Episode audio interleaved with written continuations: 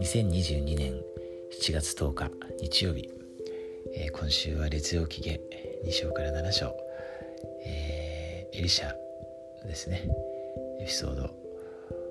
いろいろと学んできました、えー、今日最後ですね、えー、今日もテキストから引用します。これはあの家族の成分研究と家庭のイベのためのアイデアのところからですね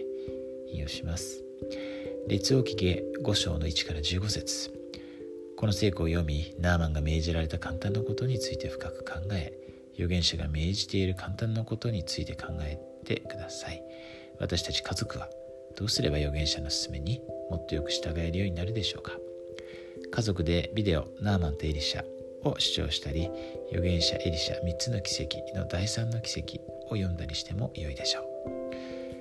えー、ということで14分半ぐらいのですねビデオがこうついてますよね。あのー、今ちょっと読見たんですけど、えー、すごいいいビデオですね。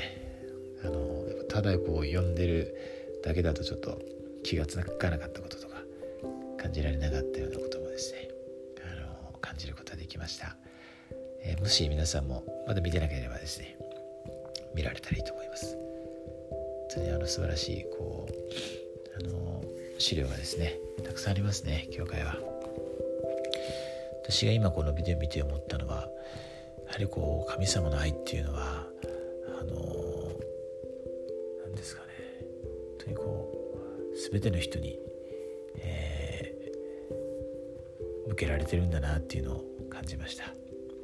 このシリアの、まあ、このやっぱ立派な方だったと思うんですよね。このナーマンっていうのは。あのこのビデオ見るとやっぱあのそう思いますよね。そしてまあこう成分の記述の中からもやはり、えー、そのことをこう感じられるわけです、えー、そういうあの、まあ、ただ異教徒っていうかイスラエルの人ではなかった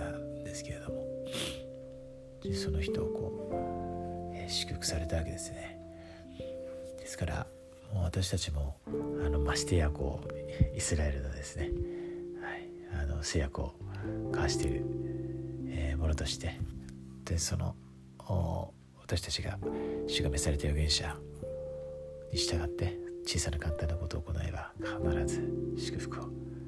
受けるわけです。そしてでその時に大きな感謝ですね。喜びがさらに、えー、増すんだと思いますね。今日は安首です。本当に私たちがこの安首を清く保ち捧げ、えー、そしてまた生産もいただきますね。本当に心から悔い改めて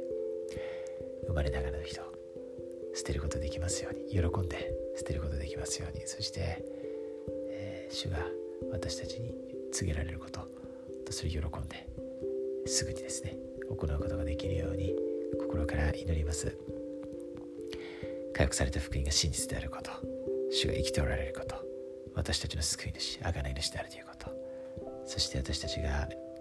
預言者にそして主の声に従順であればこのナーマン王主が奇跡的に癒してくださったように私たちもその小さな簡単なことを行うことによって癒してくださるということ。特にその霊的な癒しを与えてくださるということを心からイエス・キリスト様の皆によって明かします。アーメン